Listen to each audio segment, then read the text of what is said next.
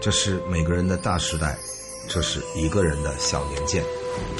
我是高晓松，欢迎上蜻蜓 FM 收听《小年鉴》。各位小年鉴的知音，大家好！今天来到了一九九零年，乌溜溜的黑眼珠和你的笑脸。那一年是我整个年轻的时代，你管它叫青春也好啊，你管它叫什么也好吧，应该是我最最重要的一年。那一年彻底的改变了我，那一年无数个人生的第一次，包括从一个男孩变成了一个男人，这事儿就不能细讲了啊，包括很多很多啊，从一个。心里头狂野，但是其实一直没有付诸行动。其实外表还是一学霸，到真的开始迈开脚步追求自己的内心吧。其实那时候也不知道什么远大的目标，但是至少遵从自己的内心去远方等等吧。今天我估计都讲不了别的了，因为那一年的所有细节都一直在我心里深深的印着。首先，当然就是。会写歌了。上礼拜说了啊，一九八九年，由于一些原因，我被关在上海的阁楼里，于是就会写歌了。那会写歌以后，这个很自然的想法就是得组乐队啊。你已经会写歌，你已经会弹琴，那你不组乐队干什么呢？那个时代摇滚乐是那么的振聋发聩啊，召唤着我们。灯塔们那么明亮，罗大佑那么明亮，崔健那么明亮。当然要奔赴召唤了，于是就开始组乐队，在北京。首先就是得解决钱的问题，因为你组乐队不能徒手啊，得有家伙事儿。当然，徒手的乐队也有。这个很有意思的就是，我们那个时候为了组乐队，然后就先开始了一个活动，就是去各个大学去查琴，就跟人比弹琴，比唱歌。你也有作品了嘛？你自己也会写歌，于是就开始去各个学校去弹琴。当然，先去北大喽，最近啊，俩学校挨着，出了清华这个西门就是北大东门。但是北大不行，北大的同志们弹琴唱歌水平都比清华差的太远了。原因也很简单，就是因为这北大的女生太多了。所以男生刚弹了一个什么《爱的罗曼斯》《月光》这种初级入门的曲子，马上有女生就扑上来了，于是琴就可以扔到一边了，怀里抱的不是琴，而是情，所以他们就琴弹特烂，然后 歌也写得很烂。大家想想看，这么多年来，清华出了那么多人啊，流行音乐界的，我呀、李健啦、水木年华啦，等等等等，北大几乎没有出一个人。清华当时女生少到这个令人发指啊！九零年我已经搬到无线电系，或者电子系的新楼里去了。我们那是排号最新的一个楼，叫二十八号楼。大家想想，有二十八个学生宿舍楼，女生楼只有俩半，就是五号楼、六号楼、七号楼，大概就是七号楼可能还没住满。然后 从前我们还是能进女生宿舍的，还挺幸福。八九年以后，连女生宿舍也不让进了，呵 呵只能在门口等着啊。于是这个弹琴的作用就更强烈了。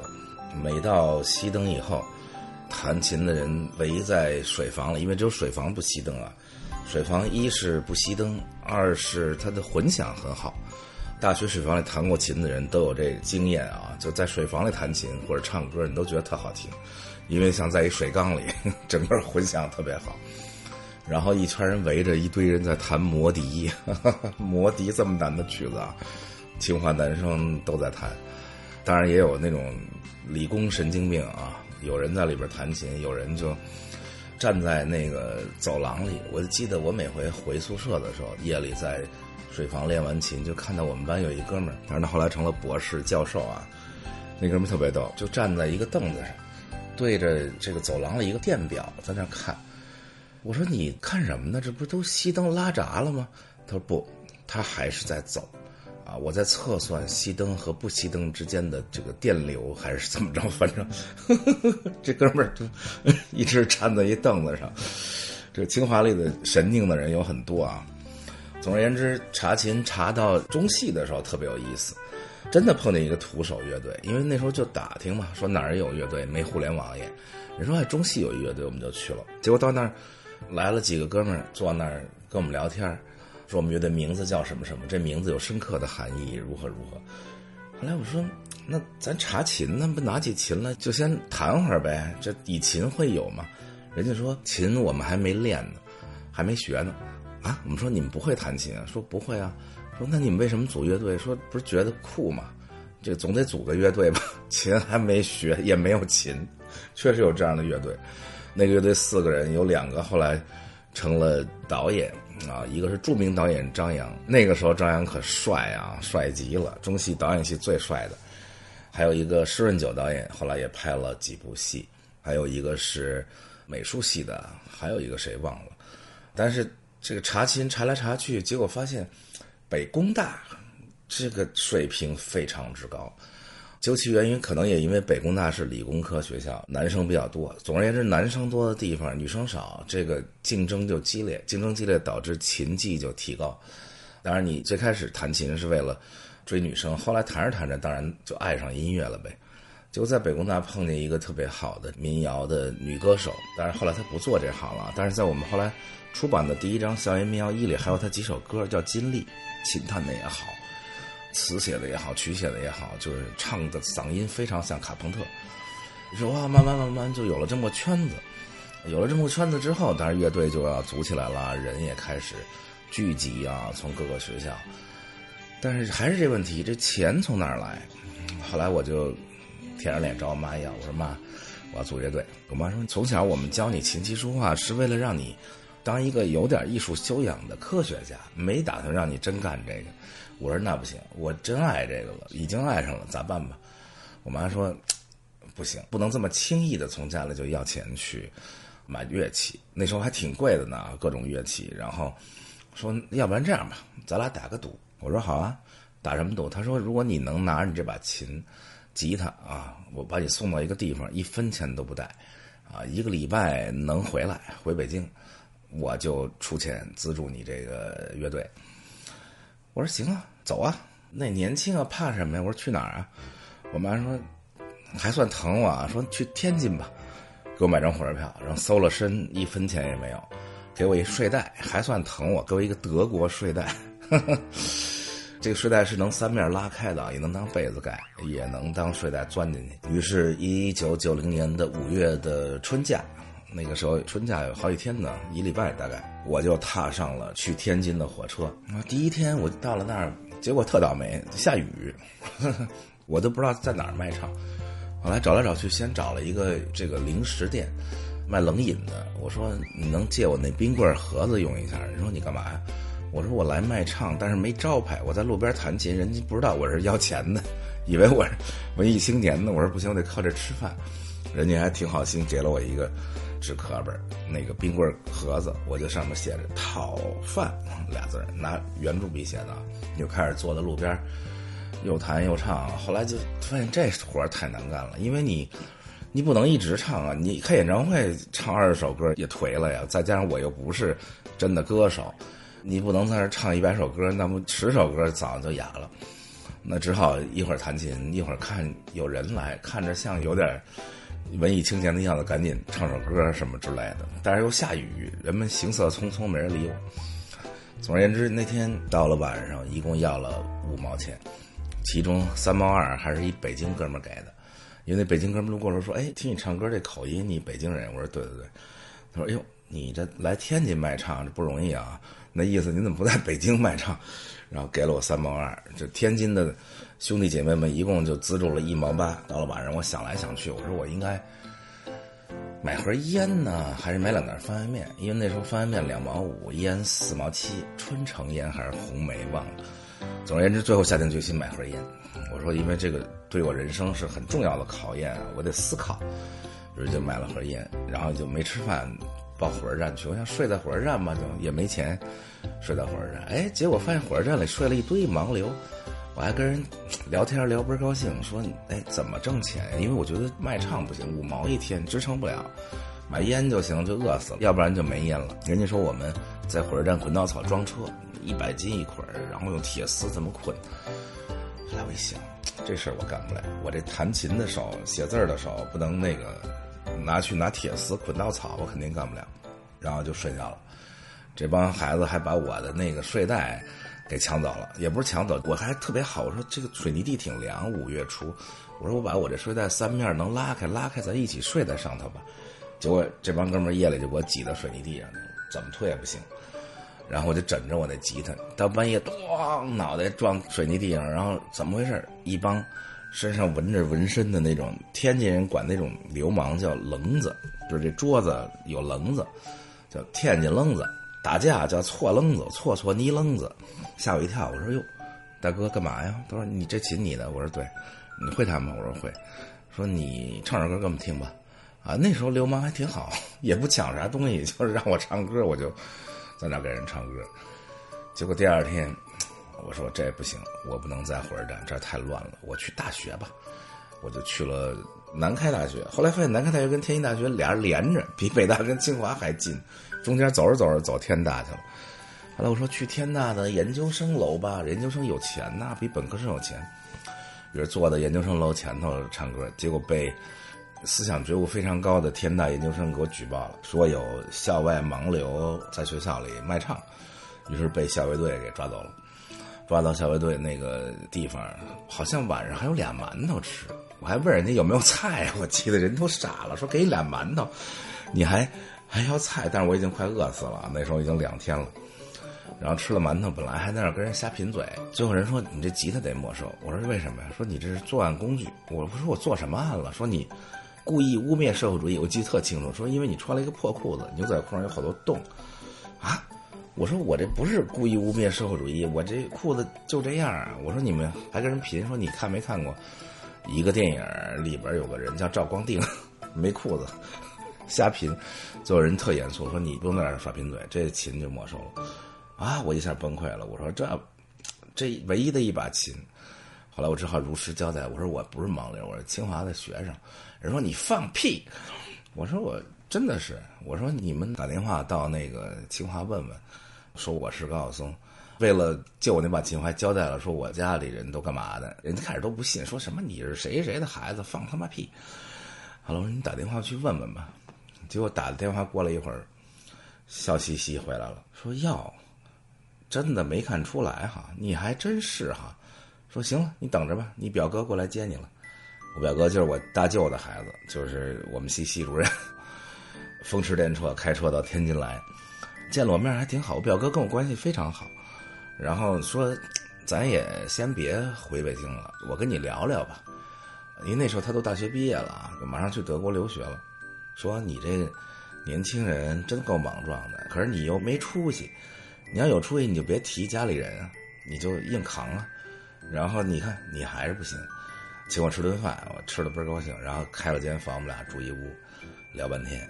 第二天回家，我妈特好，就一句话都没提这事儿，从此也没再提过这事儿。我们家这人都挺好的，他不跟你纠缠这事儿，说你看你输了吧，你不要脸。也没有，但是呢，资金也没有，因为我打赌输了，我第二天就被接回来了。啊，后来又想了一办法，这不正好就是我不是在八八年那一期里讲过，我们打架跟北大，然后打完了就跑了嘛，跑到对外经贸大学，因为那有我一同学，那哥们儿跟我关系特别好，是我们班的团支部书记，高中的时候，结果这时候正好他发财了，他为什么发财？因为他英文特别好，然后有中国骗子骗外商。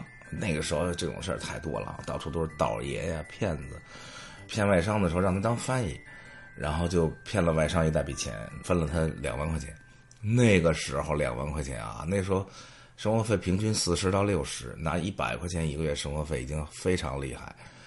他特别有钱，然后就跟我们说说，哎，高松，你要组乐队吗？不是，我这样，我给你两千块钱，你就去组乐队吧。哇，我当时心里就想，我说这个恩情简直。我以后到任何时候，我都会涌泉相报。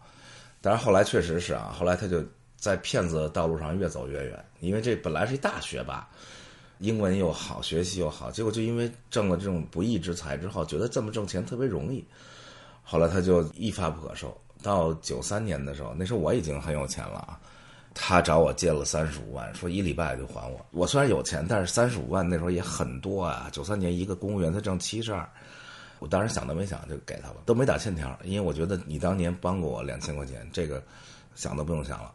这三十五万到现在还没还呢。九三年到现在已经，这个利息。那天我们同学三十周年毕业聚会，就是去年，然后我们还提这事，我还问他，我说你觉得三十五万从九三年到现在应该有多少利息？这按下不表啊，总之有两千块钱，然后就组了乐队。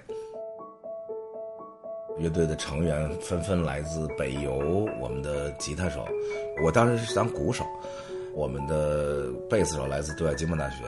啊，我们开始的贝斯手还不是，这乐队换了好几波人。开始贝斯手来自另外一个学校，后来是换成经贸大学的。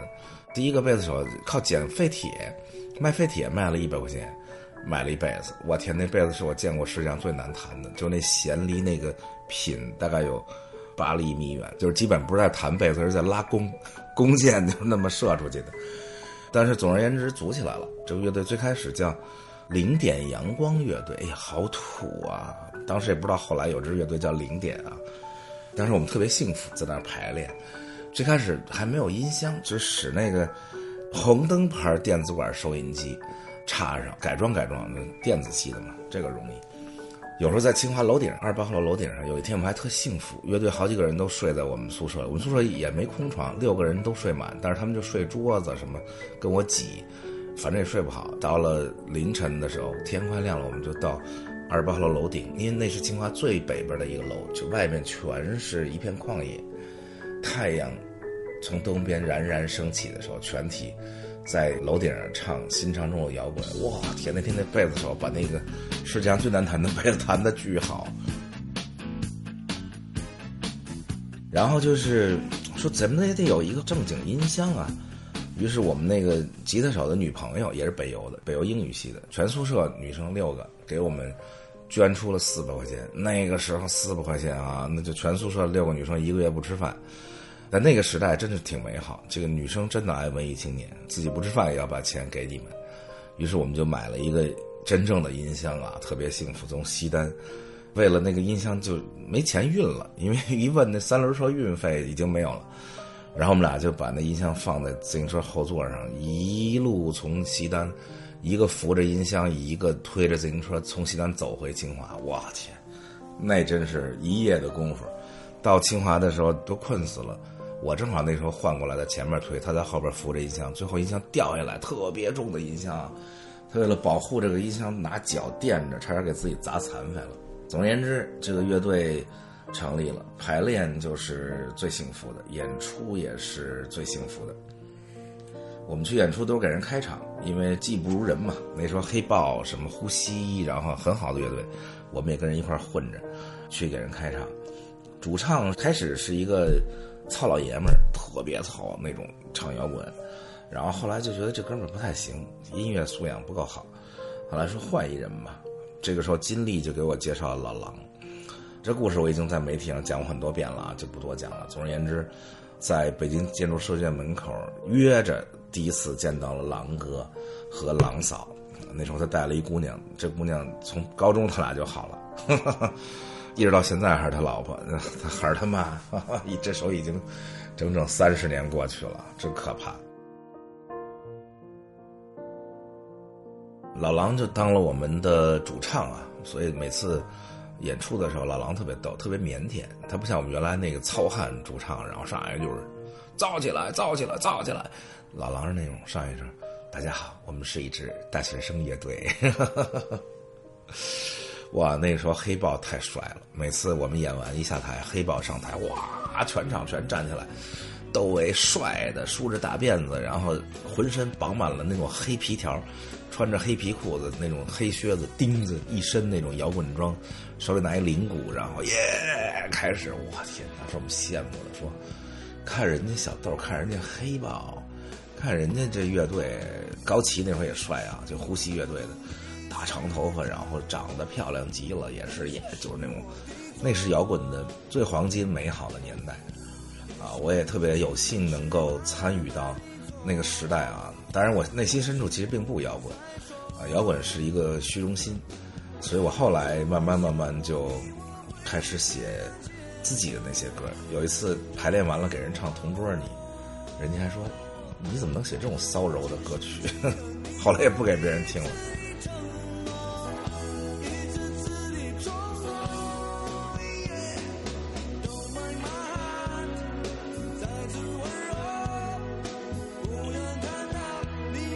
总之，后来的一半故事，我正好前一阵讲《南海之歌》的时候，三沙的时候讲过了。我们乐队后来怎么，大家都不敢去海南，我跟老狼就去了啊，这我就不重复了。大家去看那期节目，特别逗。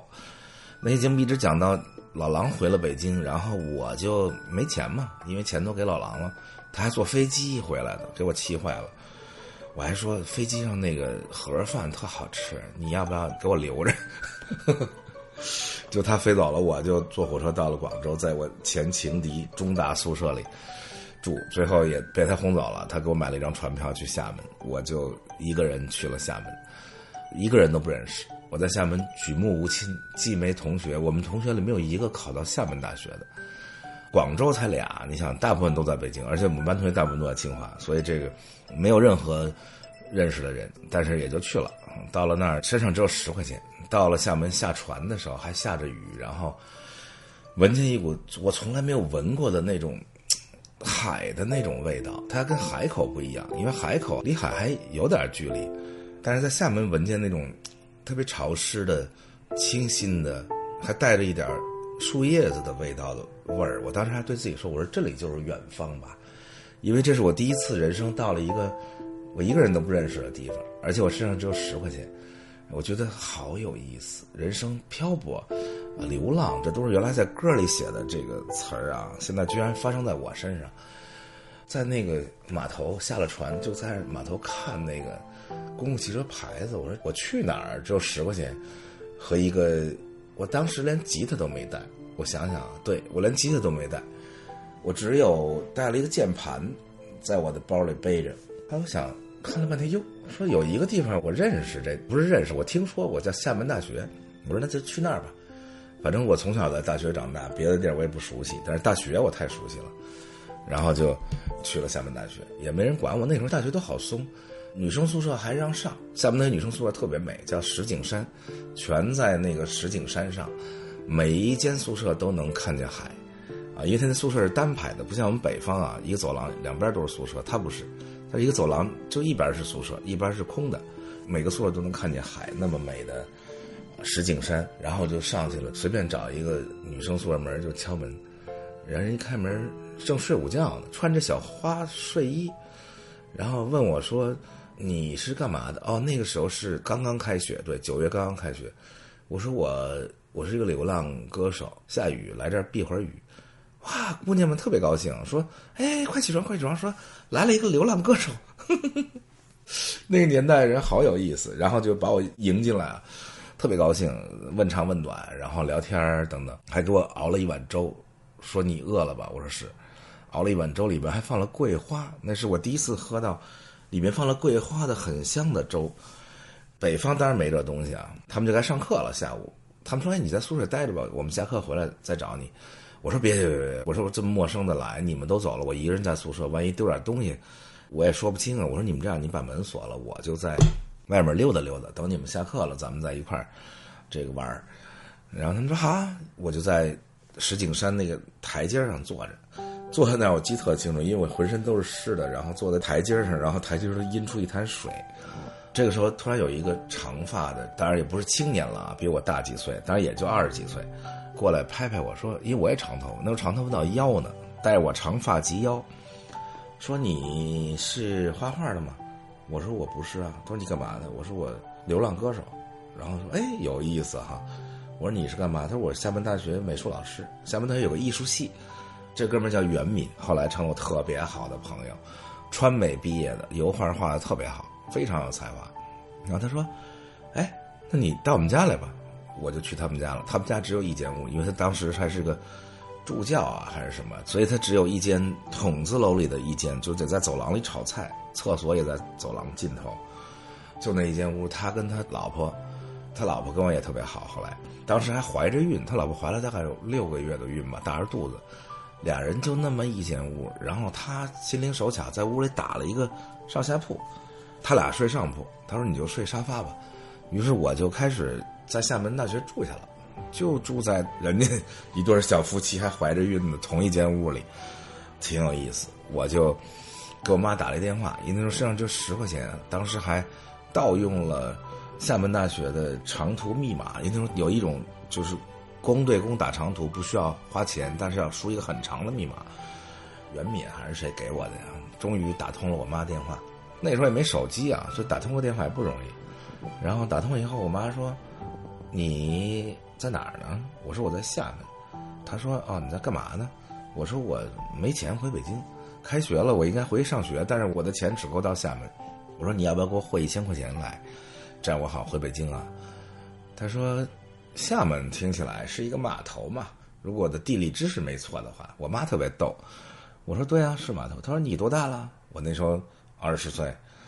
我说二十。我妈说：“你二十岁，在一个有码头的地方，你。”活不下去了吗？你要找家里要钱吗？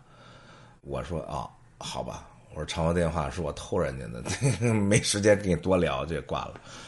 于是就没有任何办法，就在厦门大学住下来了。然后吃百家饭，到处唱歌喝酒，哎，特别幸福的过了半年。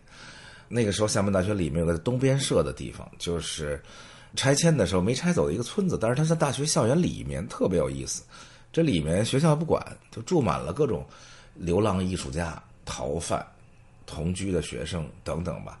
然后我就在那里边如鱼得水，好多画家住在那里面，少数是厦门大学教师艺术系的，还有好多根本就不是，就在这儿画画。什么东北鲁艺来的啦，等等，还有音乐家。这个因为厦门大学艺术系还有音乐系，所以还有中央音乐学院的哥们们也住在那儿。还有逃犯，一个内蒙古二连浩特来的。然后大家过那种共产主义生活，谁卖了一幅画，大家就一起吃来礼拜；谁从哪儿弄了点钱，大家就一起过日子。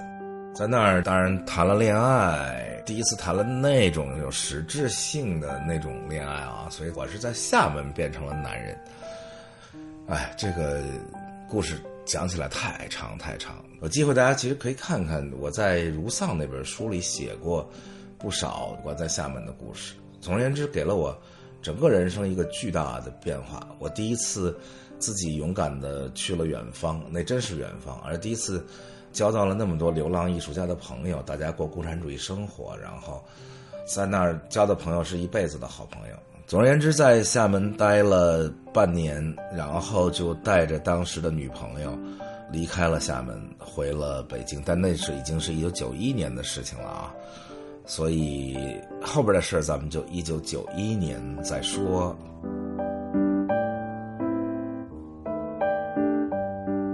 下面说说跟我很有关的事儿。九零年，因为我躲在这个厦门，所以什么亚运会呀，我也没赶上。北京其实发生大事，我都没赶上。最开始唐山地震的时候，我在上海，那时候讲了啊。亚运会的时候，我在厦门；奥运会的时候，我在洛杉矶。总而言之，北京发生各种大事，我都没赶上。每次北京人聚会，大家聊起那些事儿，我都插不上话。但是跟我非常有关的，就是那年我最崇敬的中国的历史大师，应该叫历史和国学大师吧，钱穆先生逝世。西方当然有很多很好的历史学家，也有我很崇拜、很喜欢的啊，像什么杜兰特夫妇。但是中国的这些历史学家里，国学家里，我最最喜欢的、崇拜的就是钱穆。节目的所有的书，只要他出版过的，从《国史大纲》一直到《晚学王言》，我都看了不知道多少遍，基本就在我手机里。我闲没事就上个厕所，什么坐个飞机拿出来看看。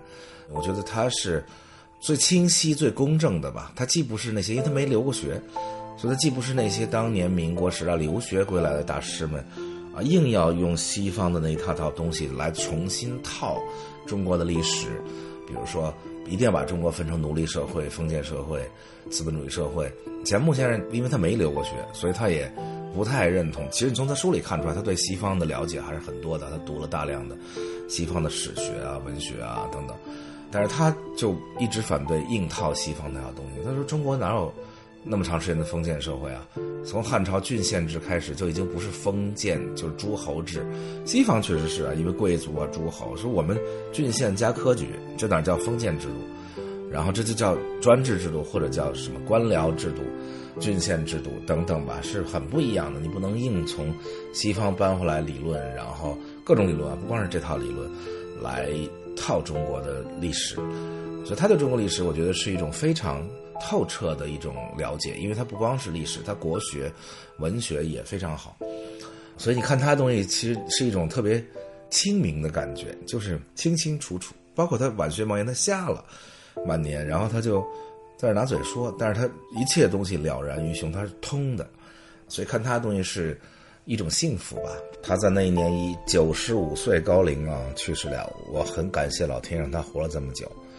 一个学者也好，一个艺术家也好，最好能活得久，因为那些东西在心里头逐渐的融化，逐渐的变成自己的东西，逐渐的沉淀，这需要很长时间。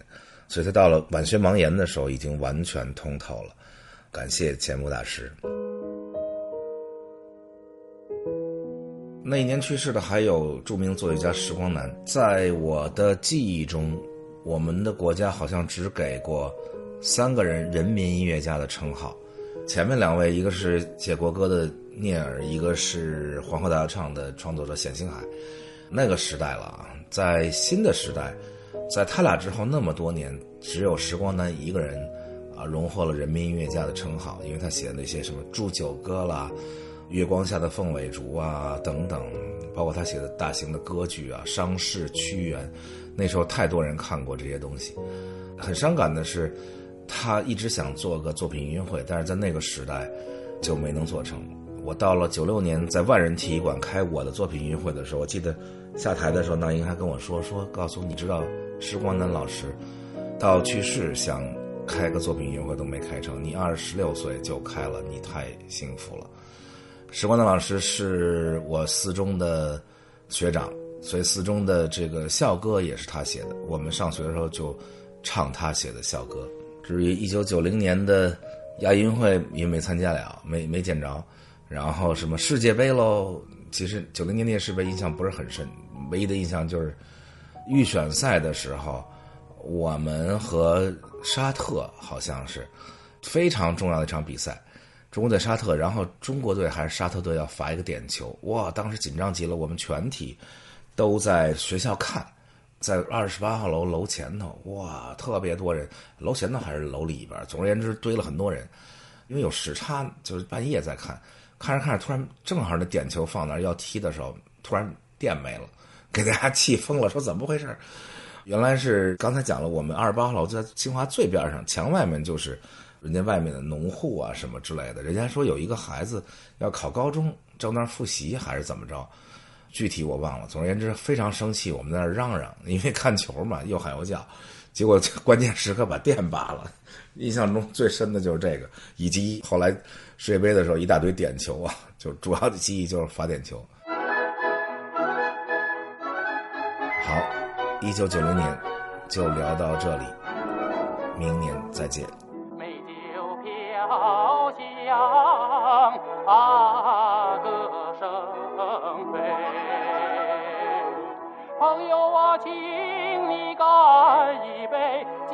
请你干一杯。胜利的誓约永难忘，杯中洒满幸。